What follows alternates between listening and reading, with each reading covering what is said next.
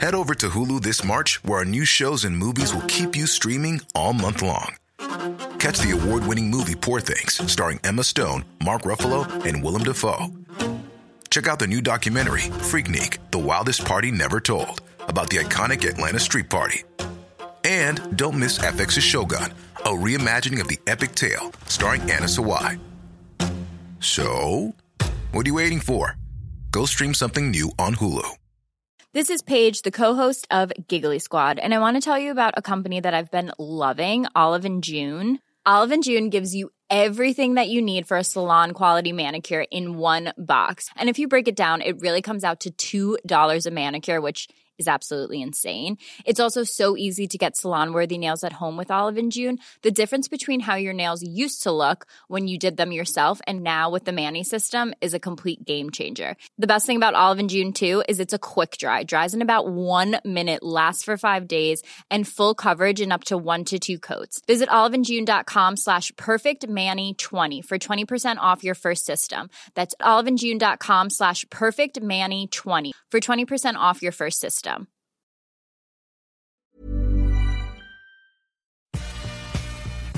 Shut the front door. Are you ready to stump for Trump?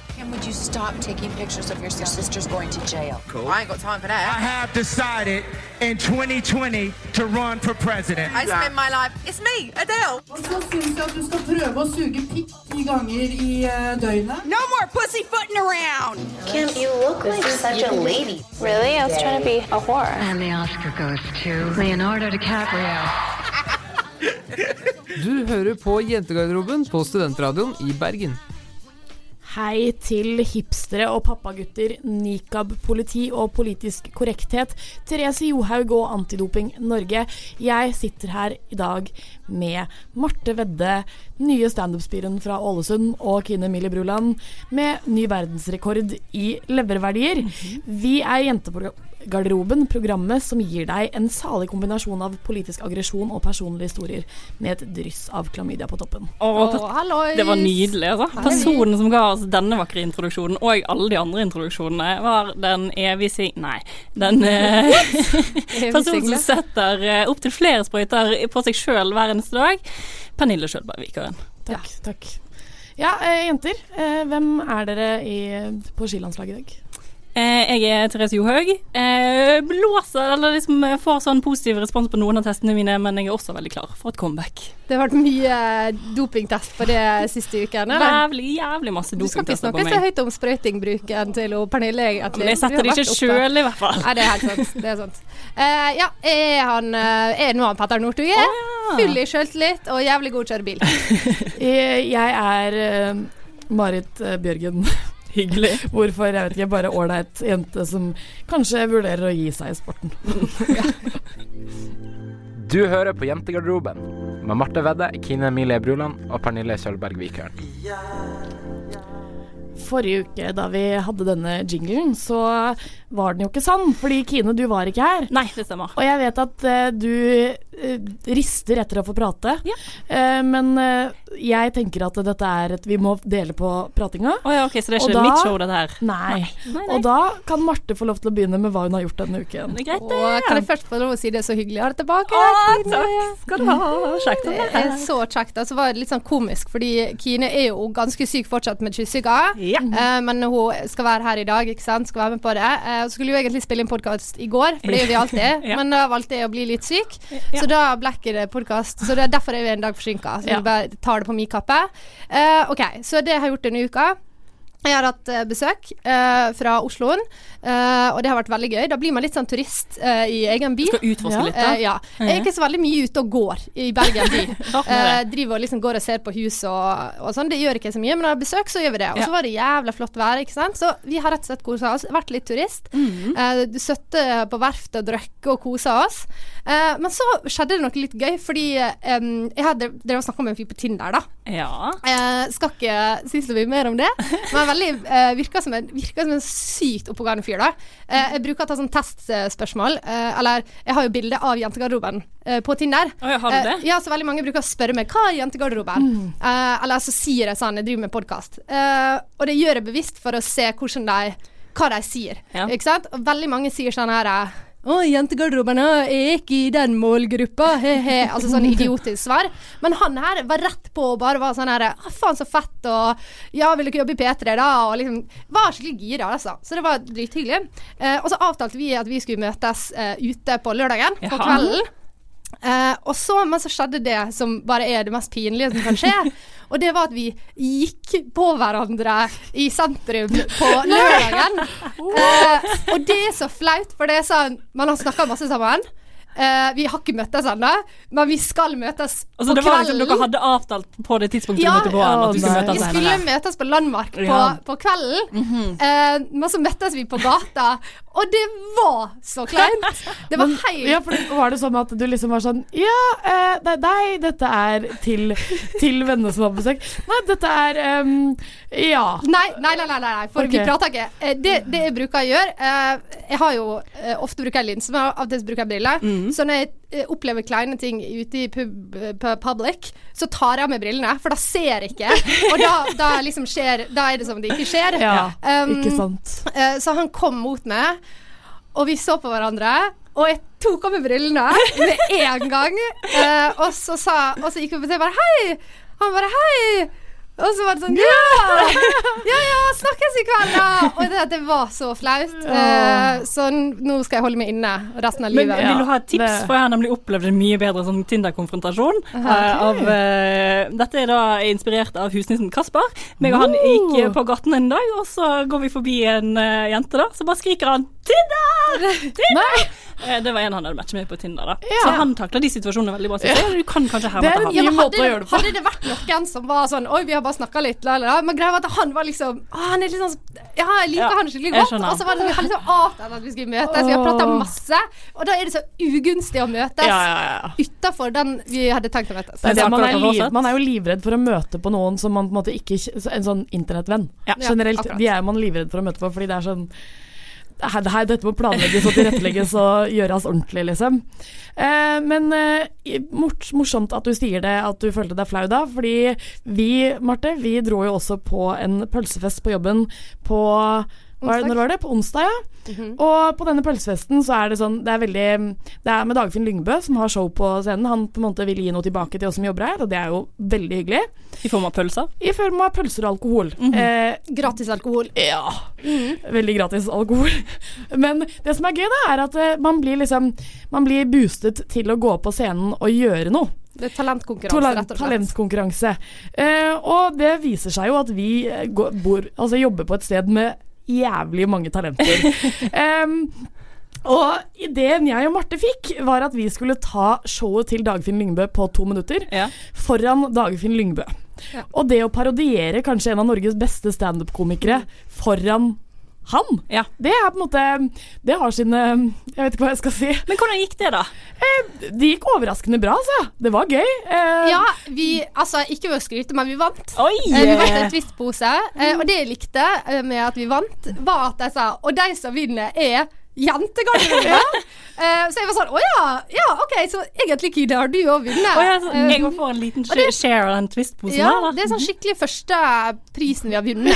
Så det, det var- det var stort. Vi er alltid nominert, men vi vinner aldri. Ja, det er så, sant. um, Det var faktisk veldig veldig stort og veldig gøy. Men uh, Kine, nå sitter du og rister her, så Ja, jeg lar deg få ordet. Hva har du gjort denne uken, Kine? Jo, nå skal du høre her. Det er fint at du på en måte uh, fortsatte den 'nå vant vi en pris, men du var ikke der'. Eh, For det er litt den følelsen jeg har sittet med den siste uken. Em, jeg har jo da fått kyssesyken og på en måte lagt eh, hjemme hos mamma inne på et, eh, noe som føles som et to kvadratmeter stort rom. Mørkt. du har Harry Eh, Potter. meg og Harry Potter eh, samkjører litt der, men han hadde i hvert fall framtidshåp. Det Ja. har ikke jeg. Eh, det som har skjedd Jeg har så mye at jeg vet ikke hvor jeg skal begynne, så jeg tror kanskje vi bare fokuserer. Kill your darlings, er det ikke det noe som kaller, heter det? Eh, jo, men eh, det kommer litt Vi burde lage en ekstra podkast, Kines liv. Ja. Men greit. Skal gjøre det. Det som skjedde i forrige uke, som kanskje var eh, høydepunktet, var jo at um, jeg måtte hjem til mor. Um, har fått kyssesyken. Uh, og i, i samme slengen så har jeg også Jeg har jo nevnt tidligere at jeg slitt litt grann psykisk. Det har vært en litt sånn tung periode. Um, det kalles kanskje litt sånn depresjon. Um, og det er sånn to ting som man ikke skal gjøre når man er deprimert. da. Ja. Det er sånn ligge inne på rommet hele dagen og ikke gjøre noen ting. Og så er det sånn en de tingene du må gjøre når du har kyssesyken. Men på torsdag i forrige uke, eller onsdag ble det vel, eh, begynte det plutselig å renne inn litt sånn meldinger på, på, på Instagram. eh, fra eh, Ulrikke Falk. Ja. Em, og det kjente jeg det var, det var godt å få oppmerksomhet. Det var deilig å snakke med en av liksom, disse eh, heltene. Jeg tenkte nå ønsker du meg alt vel i livet, det er jævla hyggelig. Men nei. Det, det skjedde ikke. Så det var hyggelig at dere hadde besøk her inne. Det var kjempepositivt. Sykt glad på deres vegne. Veldig bra. Jeg vil bare si em, jeg begynte å grine. Eh, det gjorde jeg. Og så sa jeg også på et tidspunkt til Marte at eh, nå skjer det meg så mye at jeg har eh, slått et hull i veggen. Det var løgn. Slo hull i veggen idet dere var og spilte inn sending med Ulrikke Falk. Så der er et fint hull i veggen på rommet til mamma. I tillegg så tenkte jeg sånn dette må du gjøre noe med. En, ting av de, en av de tingene jeg har lært i livet mitt, er at man må liksom Du må skrive om følelsene dine. Så da har jeg skrevet en bok som heter 'Hvordan håndtere følelsene dine når du ikke kan drikke alkohol'. Eh, og den kommer eh, til salg i 2017. Det er bare å sende meg en melding. Vi gleder oss. Den er illustrert. Ikke tenk på det. Okay. Takk. Vet du hva, men eh, det er deilig å ha deg tilbake for fullt, Kine. For det er ikke det samme å lage jentegarderoben uten deg, det må vi si. tusen takk. Så det neste skal vi si 20-25-30-40 minuttene, så er du her med oss, og det setter vi pris på. Tusen takk for at jeg får lov til å være her.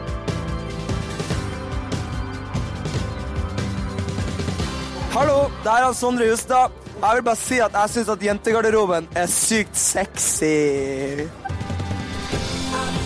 I helgen så, så jeg en snap fra deg, Marte, der det sto var et fint bilde av tre flotte jenter med med tekst. De tre flotte jentene var eh, Annis, eh, Pernille og Birte. Birte som du hadde besøk av. Ja. På teksten sto det 'Landmark'. Jeg tenkte ha-ha, her har de tullet seg, nå poserer de som de gjør på Landmark, eller et eller annet. Skjønte det ikke helt, men jeg tenkte dette er god humor. Eh, men så, etter litt nøyere investigation, så viser det seg at dere på lørdag var på Landmark Ja, eh, for å teste det? det ut. Og Landmark er jo da liksom et velkjent ja, velkjent og velkjent, men det er en sånn typete sted for en viss type mennesker som går på byen. Som ikke vi kanskje faller innenfor den kategorien. Ja, vi pleier så ikke å menge oss sånn veldig mye med disse folkene. Nei. Jeg lurte bare på om dere kunne fortelle meg litt om den opplevelsen. Eh, det er gøy at du sier at du blir overrasket, Kine. Eh, for det ble jeg òg. Eh, la oss bare si det. Eh, jeg, jeg hørte Ja, vi skal på Landmark, så tenkte jeg sånn Ha-ha, vi skal på Landmark. Ja, ja, ja. Gøy. Kult. Eh, og så syns jeg det var gøy, for at når vi, jeg kom til Marte, eh, og så begynte Marte sånn Ja, nei, vi drar på Landmark. Og solgte Altså lagde en sales pitch til Landmark. så tenkte jeg sånn Ja ja, ok, gøy. Eh, jeg har jo nå kjent Marte i litt over et år. Eh, og på den tiden jeg har kjent deg, så har vi, ikke, så har vi vært ute ganske mye sammen. Eh, og vi har vel aldri vært på Landmark sammen tidligere. Og Det var derfor jeg syntes det var veldig gøy at vi solgte Landmark inn som, en, som, som bare det kuleste stedet å være. Fordi vi aldri har vært der før. Og det syns jeg var på en måte gøy, da. Fordi det var det, sånn det ble solgt Det var, inn til det var det eh, du liksom valgte å vise vennene dine på besøk. Da skal vi på det hippeste av det hippe. Ja, nei, men det som var greia, var at eh, Landmark er jo sånn hipsterland. Mm -hmm. uh, og så eh, skulle vi egentlig på hiphop-bonanza, for det er jo veldig gøy. Eh, og det er et arrangement på et annet utested. Men så uh, fortalte jeg til noen ja, vi skal på hiphop-bonanza, og da sa de det at eh, det blir ikke bra på hiphop-bonanza denne lørdagen fordi det er rave på Landmark. Ah, ja. Så alle som vanligvis ville dratt på hiphop-bonanza, drar på Landmark istedenfor. Ja, okay. Og det var da vi var sånn OK, men da stikker vi heller bare på Landmark, fordi det koster 100 kroner begge deler uansett. Uh, ikke sant? Da drar vi dit hvis alle skal dit. Eh, og jeg er, hvis man kan lage en sånn skala da på utested, eh, så tror jeg man kan si at Landmark er liksom i ene enden, Mhm. og helt på andre sida så har du Jakob Aall. Mm. Eh, I Oslo-forstand er det sånn blå og eh, labell på okay. Solli plass. Altså, du, det er eh, rake motsetninger. Jeg føler at vi er veldig sånn i midten, med Hektors. Vi er en, Hektors er i gyllen midten. middelgrunn. Ja. Eh, ikke spesielt uh, sossete, ikke spesielt hipster. Nei. Eh, en plass midt imellom. Ja, for jeg syns det, på en måte, det som er litt gøy med sånn som f.eks. Landmark, da, er at eh, de på en måte jeg føler at Det er som, jeg, det kan jo være at det bare er mine fordommer, men jeg tenker at de tenker om seg selv at de er så jævlig unike. At de er så OG, liksom. De er originale hele gjengen og bare Alle de og, folkene på Landmark er liksom sin altså egen- Sånn, de er sin egen greie, de gjør sin mm. egen greie bare fordi de, de selv har valgt hva de skal ha på seg. Men så, hvis du bare løfter blikket på Landmark, så ser alle altså identiske ut. Ja. Det er tennissokker på hele gjengen. Det er eh, altså sånn Snekkerbukse eller Adidas-dress. ja, altså sånn, De er så like, da. Ja. Og jeg føler at de ikke ser det selv. Og så er det sånn Og det syns jeg er veldig gøy, fordi de er så mainstream i sin egen greie, da. Ja, så jeg vet ikke hva er den ekte hipsteren nå til dags. Jeg syns det er vanskelig, det òg. Ja, er det kanskje ikke. vi som er Altså, hipstere? Ja, for jeg tenker sånn Hipsterne må jo egentlig være de som klarer å være såpass åpne at de ser at det å være eh, SOS, eh, eller pappagutt, eller whatever du kaller de som er liksom flottende, eh, er egentlig akkurat samme. De har jo samme ideologien og tanken som hipsterne har. Altså De vil være tilknytta en gruppe, de vil ha tilhørighet, og de gir seg sjøl egenskaper eh, basert på hvordan de kler seg og hvor de går. Mhm. Eh, jeg tenker at Hipsterne er jo egentlig de som er midt imellom og som sier sånn Nei, utestedet jeg drar på, eh, definerer ikke meg. Eh, denne Adidas-joggedressen eh, definerer ikke meg. Eh, men eh, jeg vet ikke. Jeg har liksom aldri vært eh, i noen sånne spesifikke grupper. Men jeg, jeg googla uh, hipster når vi Mhm. skulle snakke om dette her. Liksom, sånn, hva er liksom den definisjonen, da? Uh, fra gammelt av. Så var det jo at hipstere er en person som ønsker å være unik, og som ser vekk fra motebildet og trendbildet for å skape eh, sitt eget. Ok, Så det er litt vanskelig for den gjengen på Landmark nå, for nå ser alle sånn Ja, ut. ja. Det begynner å bli Ja, tricky å være de. Så jeg, jeg vet ikke, de er jo på en måte De er jo bare en annen gruppe uten at noen av de er så De skiller seg jo ikke ut fra mengden på noen som helst måte. Altså sånn det, det er mye kort hår. Det er på en måte en, Eller kort hår eller sånne her braids. Eller liksom veldig langt hår. Eh, korte pannelugger. Altså det er, en, det er en på en måte Alle er like. Ok, Så de som på en måte tror at de er hipstere nå, de må rett og slett finne seg eh, noe, noe annet å Ja, de, er seg? bare, da? de er bare en bare annen type sos, Ja, okay. eh, på en måte. Altså Det som hadde vært hipster, hadde jo vært hvis en superstreit fyr fra Holmenkollåsen Mhm. som stemmer Høyre og er konservativ Høyre, henger på Landmark med tennisstokker og eh, Adidas-dress. Du, du, må jo vite om han, da. Du må jo vite hvor han kommer fra for at du forstår dette her. Ja, ja, ja, men altså, jeg tenker sånn Hvis du klarer å kombinere de to liksom, stereotypene, da Ja. med, For politikk er en stor del av dette her. Jeg er ganske sikker på at 100 av de som er på Landmark, eh, ikke stemmer på høyresida av eh, Senterpartiet, mm. liksom. Så eh, et, eh, jeg tenker det, det som hadde vært kult, hadde vært hvis du hadde faktisk klart å, å blande de to verdenene. Eh, altså Hvis du klarer å være begge deler, da. Ja. Det er kult. Det blir, et, det blir neste prosjekt, da kanskje. Kan vi gi noen en utfordring? Ja. Ja. Stem Høyre og gå med Adidas, eller gå med Adidas på, på Jakob Holm. Ja, ok. Det, det hadde ja. det hadde også vært litt gøy. Da tester vi det neste helg, eller? Eller dere, da, Nei, siden jeg ikke- Hectors, så- skal på Hectors, ja. Må på Hektors. Jeg tenker Man må velge sine kamper. Dette er ikke min kamp. Jeg skal få lov til å gjøre som jeg vil, egentlig. Men Marte, eh, møtte du han fyren på Tinder, fra Tinder på lørdag? Nei, jeg gjorde ikke det. Så Nei. det ble aldri noe date. Det var sikkert vi gjorde så jævlig dårlig inntrykk på gata når vi møttes uh, nede i sentrum. Jeg tok med, og så så han at jeg hadde på meg briller, og jeg har alltid tenkt at uh, når folk ser med briller, så tenker jeg herregud, Hvor deilig at du fikk bekreftet den myten. Ut. Uh, ingen vil dra på date med noen med briller. Uh, beklager det, altså. Men, uh, ja. Så det ble ikke noe av. Men kanskje jeg skal møte den igjen. Jeg skal i tilfelle eh, fortelle noe dere om det. Ja. Ta på linse og fortelle dere om det. Du hører fortsatt på Jentegarderoben, en podkast her på Studentradioen i Bergen. Eh, Sylvi åpnet den eh, nasjonale integreringskonferansen eh, her i Norge med, her i no ja, med å si her i Norge spiser vi svin, drikker alkohol og viser ansiktene våre. Hva tenker dere? Jeg tenker, eh, Så hyggelig at du er tilbake, Sylvi. Jeg har savnet deg lenge siden sist. Eh, men Kjekt at du nå kan liksom sette fokus på det vi alle har tenkt veldig lenge. Ja. Jeg må med, jeg må ha med stipendet eh, hvis jeg skal spise svin og drikke alkohol hele tida. Ja. Ja. Det er faktisk veldig sjeldent at jeg tar meg råd til svin. Ja. Eh, Du vet Når du spiser taco, så kjøper du ofte kyllingkjøttdeig, fordi at den er mye billigere. Så her må hun komme på banen hvis hun vil at vi sånn, skal være svinespisende alkoholikere. Ja, Hun må jobbe litt for det, da, faktisk. Hvis Ja. hun vil at vi skal leve opp til dette her. Da må hun nesten gi oss noen ting. Ja. Rett og slett. For dette her er jo ganske, ganske generaliserende. Eh, denne uttalelsen er jo veldig generaliserende om den norske folk, er den ikke det? Jo, den er det. Eh, men eh, hvis jeg skal være litt sånn uh, djevelens advokat her, mm -hmm. og si at jeg, jeg, skjønner eh, tanken med at vi har et, vi har et Eller vi, vi, må, vi må si høyt at eh, de som kommer til oss, kommer til et land som er annerledes enn der de kommer fra, og her er det er det noen som spiser svin, det er Ja. noen som kler seg lettkledd, det er noen som drikker alkohol, det er greit, det er sånn landet vårt er. Problemet er når hun bruker den type retorikken, det blir veldig farlig. Og så syns jeg alltid det er så spesielt når Sylvi snakker om norsk kultur og hvor redd hun er for at den skal forsvinne. Så tenker jeg sånn, Det som er fint med norsk kultur, har ikke Frp bidratt så veldig mye med å bygge opp. Nei, jeg vet det. Jeg føler sånn Hva med det vi er stolt av i Norge, har Frp hatt en finger med i spillet? Jeg vet ikke. Jeg har, liksom, jeg har aldri sett uh, Siv Jensen på liksom, dugnad eller uh, på Nei. tur, da. Men det Nei. kan jo hende hun har deltatt der. Jeg vet ikke.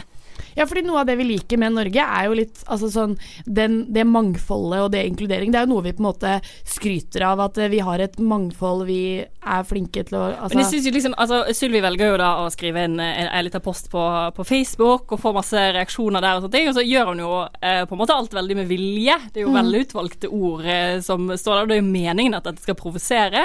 Eh, og jeg vet ikke med dere, men jeg har begynt å eh, på en måte ikke reagere like sterkt som jeg har gjort i de andre gangene. Altså Det jeg er jævlig spesielt, da, eh, rent sånn politisk, at når Frp var i opposisjon, noe Ja. de alltid har vært, mm. da hadde de en slags uh, verdi fordi de kunne pushe litt sånn uh, de store maktene i midten, altså Ap og Høyre, på liksom De kunne være liksom tøffe i spørsmåla, de kunne dra litt ut av dem som de kanskje ikke turte å si.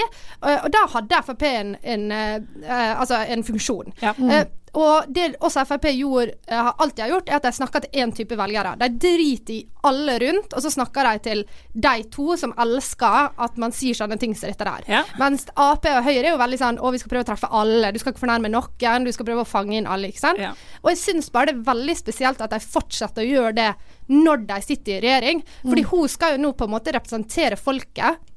Eh, og ved å, å stå på talerstolen og si sånne ting som dette her, så treffer du fortsatt bare disse to i en mengde av 20, liksom. Ja, men jeg er litt usikker der, fordi at um, jeg tror at jo mer de mater på med dette her, jo flere kommer til å uh, gjøre som meg og slutte å reagere. Ja. Uh, og jo flere kommer til å være sånn hmm, Fordi ved å ikke si fra, så på en måte legitimerer vi ikke det. Du blir ikke sint, sånn- for det, det er ikke sånn du står ikke der og krangler. Du har, bare, du har hørt alt det maset så sinnssykt mange ganger, da, så begynner du å bli litt sånn ah, Jo, men det mener jeg at når du sier sånne ting som dette her, så er du enten enig eller du er uenig. Ja. Altså det er to veldig klare ta- standpunkt. Det er veldig få som står i midten og er litt sånn mm, skjønner det litt, men ingen Altså Ja. du er for eller imot. Mm. Og det du gjør da når du sitter i regjering, er at du lukker vekke veldig mange velgere som da med en gang kjenner at dette er ikke min politikk. Dette er ikke sånn jeg vil ha det. Og jeg syns det er rart jeg gjør det i regjering, men OK, det er Ja. jo en annen sak. Hvis de vil vinne, liksom. Altså, syns jeg spesielt. Sånn som kongen sa, han skulle kanskje vært integreringsminister. Ja. Norge er jenter som blir forelska i jenter, det er gutter som spiser svin, det er jenter som drikker alkohol, det er folk som er, er, er tror på Mohammed, Allah og ingenting. Eh, ikke sant? Altså, det Ja.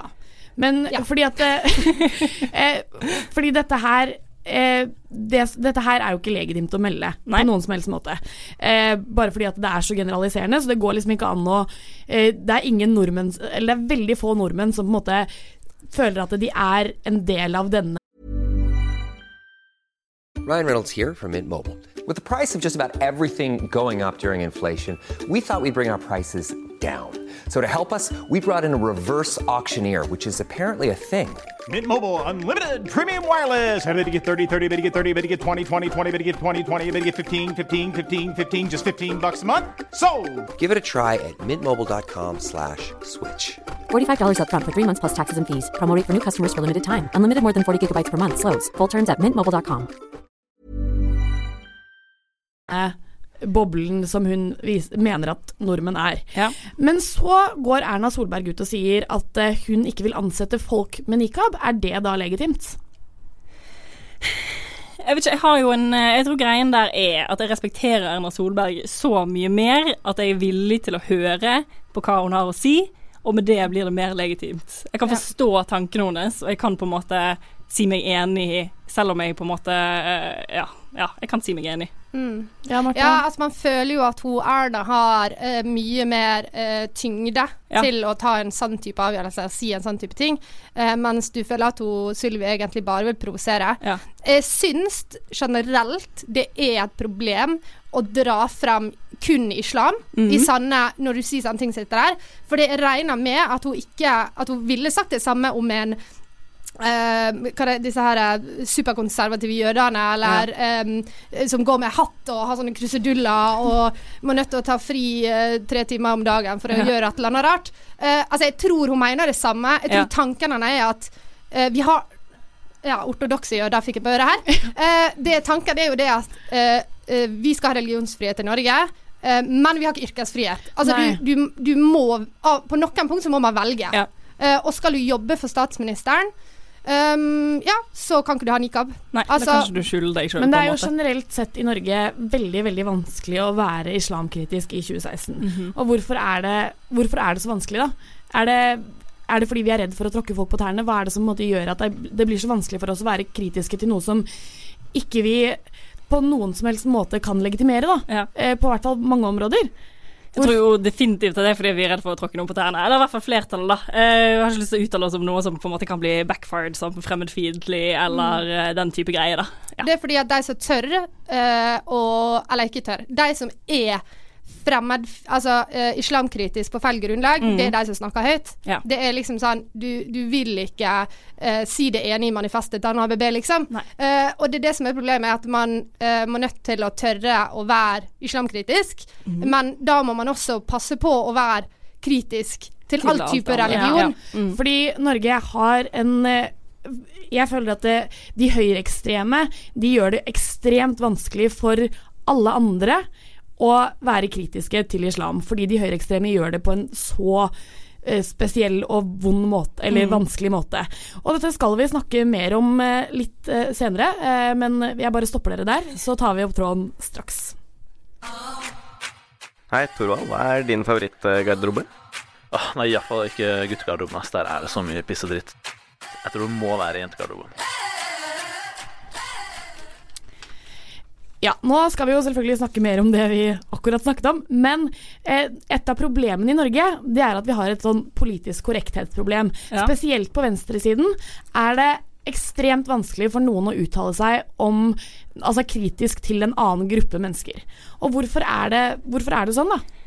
Det er jo fordi at det, det, øh, det liksom alltid har fungert, venstresiden på en måte alltid har fungert eh, Ikke alltid, men fungert som en slags eh, på en måte helter for de svake i samfunnet. Skal beskytte de og liksom snakke de sak eh, for de, liksom, de svake i samfunnet, da.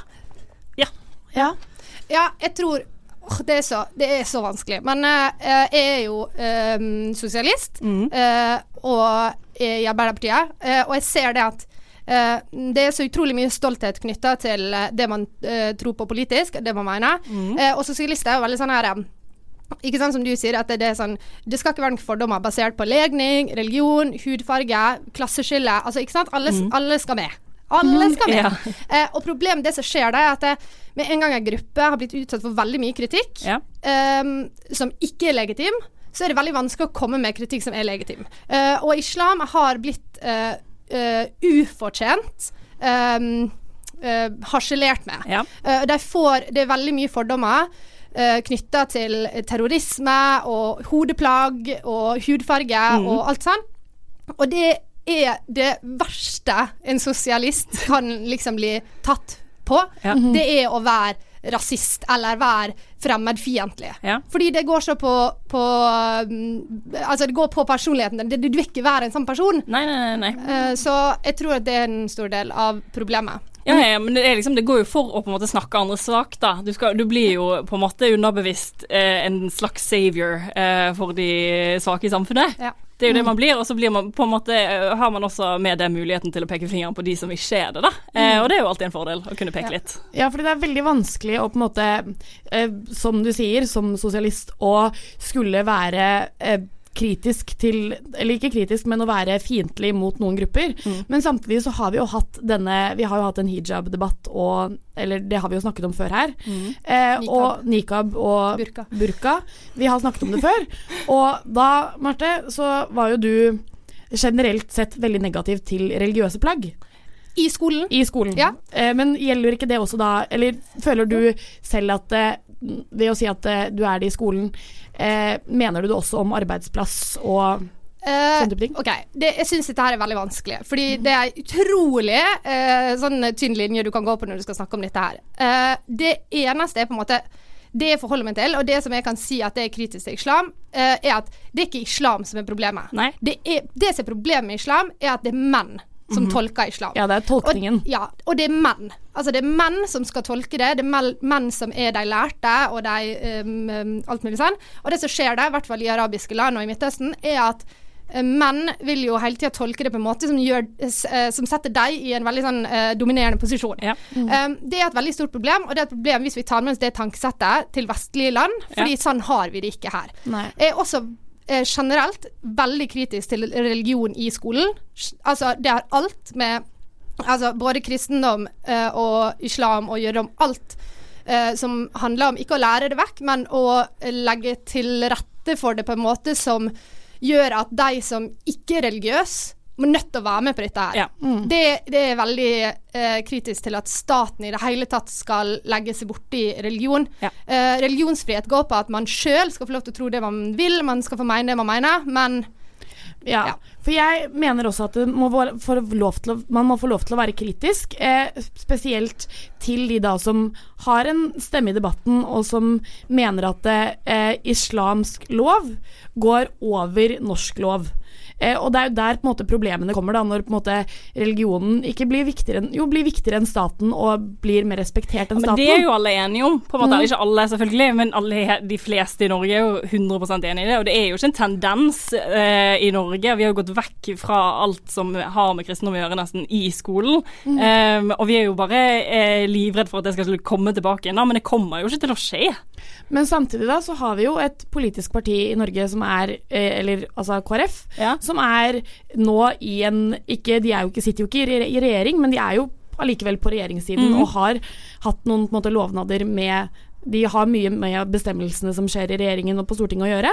Eh, og hvorfor kan vi ikke åpne for å ha en, skal vi si, ikke KrF, men en islamsk eh, hvordan et poli islamsk godt- politisk parti godt- altså man kan, det skal jo være helt legitimt å ha Mm, det, ja, ja, Eh, men det er en uting. Jeg syns Ja. KrF er en uting. Ja. Jeg, skjønner ikke, jeg skjønner ikke poenget med å blande religion inn i politikk. Uh, det, er helt, det er helt meningsløst, fordi politik, nei, politikken skal ramme alle. Religion har ingenting med annet enn i, i ditt hus, i, på din eiendom, gjør hva faen du vil. Ikke gå bort til naboen og gjør noe der, liksom. Nei, men Det er jo det som er problemet da, tenker jeg, for de som er der. Altså For de så er jo religion absolutt alt, og det er jo den Ja. måten de skal leve Ja. på. De mener jo at det er den rette måten å gjøre det på, Ja. eh, og da er det politisk. Og så er det jo kanskje litt sånn dobbeltmoralsk å mene at eh, man ikke skal eh, presse religion på noen. Mm. Eh, fordi at eh, vi mm, prøver jo å presse Ikke religion, men vi prøver jo å presse skal vi si våre veldig sekular, sekulariserte syn på dem. Ja, ja, ja. Og det er jo på en måte sånn Så pendelen svinger jo litt begge veier. Det og det er jo fint ja, fordi det er på en måte vanskelig å da si at eh, du skal ikke få lov til å gjøre dette mot meg, men jeg har lov til å si hvorfor din religion og det du tror på, eller det du tenker om kvinnesyn, eller hva du skal få lov til å ha på deg. Jeg må si, få lov til å si at det er feil, men du skal ikke få lov til å komme til meg og si at eh, Det er feil at det er sånn At er det her i dette landet. Ja, men det må du gjerne få lov å si at det er feil, og jeg må gjerne få si at de tar feil, men skolen skal Ja. ikke uh, ha noe mening om det. Altså, det skal være nøytralt, ikke sant? Eh, og jeg, jeg husker når vi snakka om dette burkagreiene, uh, burkini og bla, bla, bla, Uh, så sa jeg det at vi som er sånn hvite, entitled feminister skal være veldig forsiktige med å uttale oss på sånne saker som dette her, fordi at vi vet veldig lite om det. Og de som turte, og de som har turt å si imot nikab på en en ryddig og fin mm. måte, det er muslimske kvinner. Ja, ja. Og jeg er sånn eh, Jeg blir veldig ydmyk, eh, kjenner jeg, når f.eks. de skamløse jentene um, eh, er ute og snakker eh, om problem i islam som må tas opp, fordi jeg tenker sånn eh, dette kan dere så mye mer om enn Ja. meg. Mm. Jeg kan ikke komme inn og si til deg Og ikke snakk stygt om muslimer, eller ikke snakk stygt om islam fordi vi skal være så PK, liksom. Ja, ja, ja. Fordi dette er det de har vokst opp med, dette er deres liv. Uh, og så må bare resten av befolkninga, alle andre, skjønne at dette gjelder ikke alle. Det er ikke alle muslimer som er sånn. Langt ifra. Det er litt promille. Altså, vi snakker om nikab. Hva det er så anslått at 100 stykker i Norge bruker det. Det er egentlig ikke et problem. Uh, men uh, det er jævla viktig å snakke om eh, Ja, om, om ukulturer eh, innad i eh, sånne miljø som har blitt veldig store i Norge, da. Mm, mm. Og jeg tenker liksom sånn ja, med eh, politisk korrekthet, så tenker jeg sånn eh, at det som er positivt med politisk korrekthet, er jo at hvis det får folk til å tenke seg om en ekstra gang, så er det en positiv ting før de uttaler seg. Men hvis det liksom blir et hinder for å uttale deg om det du faktisk mener, det er jo da det blir negativt, og det er jo Ja. det som skjer nå. Men dette er jo en eh, veldig stor debatt, og veldig vanskelig å på en måte få sagt alt eh, i en times podkast eh, på åtte minutter. Men jeg må likevel kutte dere der. Men absolutt noe vi bør ta opp en annen gang òg. Knowledge is power, holdt jeg på å si. Så jo mer vi får vite, jo mer kan vi diskutere dette her, og det er veldig spennende. Vi kunne også snakka om kristne i arbeidslivet, fordi Ja. det har absolutt vært begrensninger der òg. absolutt. så, så det er ikke bare islam som må eh, tas borti her, altså. Det er mm, viktig å si. Jeg har tenkt litt. Trenger vi det egentlig? Dere skal ut i ilden i en diskusjon. Deilig! Og det dere skal få diskutere i dag, er Trenger vi det egentlig dopingsaken til Therese Johaug? Jeg gir ordet til deg først, Kine, for jeg, du, jeg har hørt at du har vært litt lei deg den siste uka. Jeg har vært litt, uh, litt lei meg på vegne av Therese Johaug, fordi at uh, det er så sinnssykt. Én, at hun har blitt tatt. To, at eh, media i Norge slash Europa slash verden bare har klikket fullstendig og bare tapetisert henne på absolutt alle forsider og går på sånn frontalangrep på en jente som har brukt litt feil leppepomade. Ja. Marte? Ja, du vet, jeg må bare si Jeg tenkte Jeg så en, en eh, sånn mem Jeg sier alltid det er feil. Memes. Meme. Meme. Med, meme Eller med meme. ho Therese Johaug fra Ja. sånn her eh, Fra Fat Jewish. Altså han, Ja. han eh, den brukeren, Mm. Instagram-brukeren. Og da tenker jeg sånn når du har kommet der, da har du blitt kjendis. Da har du klart det. Eh, da har du klart det. Um, og jeg syns Egentlig litt interessant med denne saken her, er at det, like før hun ble tatt i den uh, dopinggreia der, så diskuterte jeg med noen venner akkurat det med doping. For jeg alltid syns at det er så jævlig rart at hvis man blir tatt i doping, at man i det hele tatt får komme tilbake. Ja, ja, ja. Jeg har vært litt sånn streng på dette, for jeg har vært sånn her Du er tatt i doping, du er utestengt for alltid. Hvorfor skal du få lov til å komme tilbake i det hele tatt? Vi vil Ja. ikke ha folk som holder på sånn. Blir du tatt i juksing på universitetet, så får du faen ikke komme tilbake. Så enkelt er det bare. Men så skjønte jeg jo nå at du kan tydeligvis bli tatt for doping eh, pga. sanne ting. Og da er jeg litt mer tilbøyelig til å si at ja, OK, kanskje hun skal få lov til å komme tilbake. Men det er, jo, det er jo litt sånn ironisk å, si, eh, å, å mene det, egentlig. Fordi at eh, de norske utøverne er jo alltid veldig harde ut mot alle andre som blir dopingdømt. At det, er en disgrace for sporten, og liksom sånne ting. Og så opplever vi nå denne mediastormen i Norge, og mye Therese Johaug, mange utøvere som kødder med det, som syns det er fra andre land som kødder med det, og er sånn Endelig, Norge. Nå er det endelig. Men det, la meg bare, kan jeg bare ta dere tilbake i fire år? Da gikk jeg, eh, da gikk jeg idrett i Sogndal, eh, og eksamensoppgaven min var om Antidoping Norge, og eh, scenarioet var som følger. Eh, hva skjer hvis Marit Bjørgen blir tatt i doping i Norge? Jeg skulle skrive eksamensoppgaven min om det, eh, og konklusjonen var eh, hvis hun blir tatt i doping, så er det én, for det første så kommer jeg til å tro at hun har blitt tatt i doping, og hele landet kommer til å snuse opp ned. Um, og det har det jo på en måte gjort, da, selv om det ikke er dronningen som er tatt, så er det jo likevel eh, kronprinsessen. Ja. Um, og det, jeg syns det var gøy at jeg hadde rett. Men ja, det var bare det jeg ville si. Ja, er, er det mest provoserende med denne saken Ja. er hvor mye svenskene og finnene godter seg. Ja, de koser seg sånn. Jeg blir sånn, jeg vet hva, jeg syns det er jævla irriterende av VG og Dagbladet å publisere disse kronikkene til disse svenskefanene som sitter og gosser seg nå. Og som sitter sånn, sånn, Nå må du svare for deg, ja, Johaug. bare sånn, jeg, Han ene som hadde skrevet sånn 'Det var det jeg sa'. Ja. For han har meint at hele det norske skilandslaget doper seg. Altså Systematisk doping er noe ganske annerledes enn å liksom ta på en krem på leppa som gjør at Hvis, Hvis det er det hun har gjort, det da, hvis det er det hun har gjort, så er det ganske to forskjellige ting. Um, bare må vi ha, gjør, ta spalteplass til de som bare gosser seg med dette her. Mhm. Jeg syns det er jævlig irriterende. Og så på annen side tenker jeg at hadde f.eks. Markus Hellner blitt tatt på mm. dette her, så hadde vi vært sånn her Nei, nei, nå må han få straff. Han skal Altså, aldri han skal aldri komme tilbake. Ja, for det er liksom det er viktig, fordi at Norge har, eh, Norge har liksom det mest operasjonelle antidopingbyrået si, i hele verden. Vi er ledende innenfor det, og de, liksom, de har sendt norsk doping Ja, sendt norsk doping blir kanskje litt feil, men eh, Antidoping Norge er liksom sendt ut til Kina, sendt ut til Russland for å lære dem hvordan de skal drive med dette her.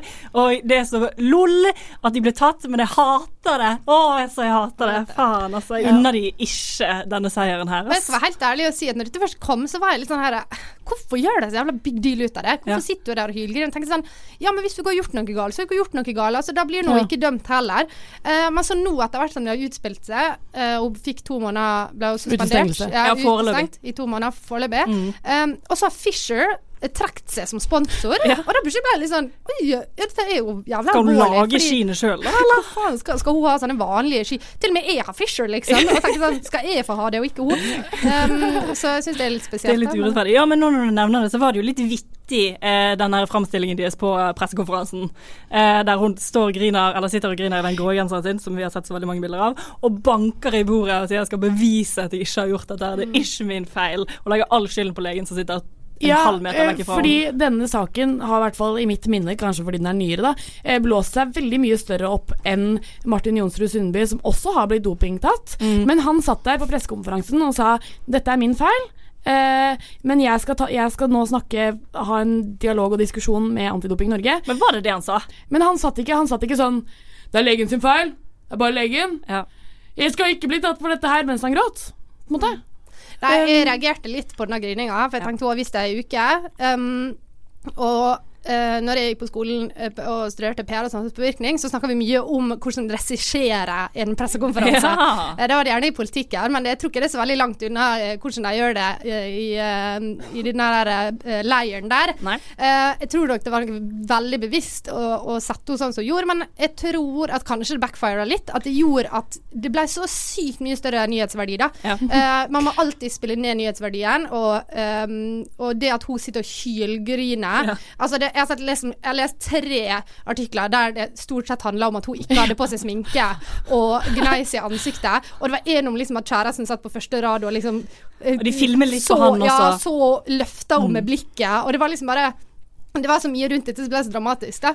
Og det syns jeg var litt spesielt, for jeg tror de kunne underplayed it. Det kunne de, men det hadde ikke gått rett inn i våre hjerter, og vi hadde ikke blitt like lei oss, tror jeg. Jeg tror ikke alle 90 år gamle bestemødrene som sitter hjemme og ser på TV dag inn og dag ut, altså på NRK, um, hadde reagert på samme måte. De hadde ikke vært sånn 'Å, stakkars deg, lille vennen. Uh, I back I've gotcha back'. Men eh, mm, vi må allikevel ha et svar her. Trenger det norske skiforbundet, eller trenger vi som norsk folk, uh, som vinnere av VM, OL osv., trenger vi egentlig dopingsaken til Johaug? Jeg må ha et svar.